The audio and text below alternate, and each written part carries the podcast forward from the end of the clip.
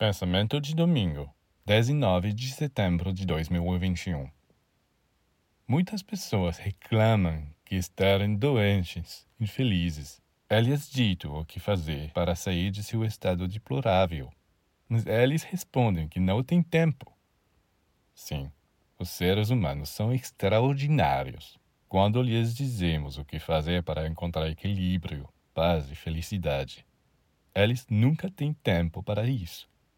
Bem, que pena para eles, se não tiverem tempo para rezar, meditar e fazer exercícios, terão tempo para sofrer. Quando não há tempo para a luz, haverá tempo para as trevas.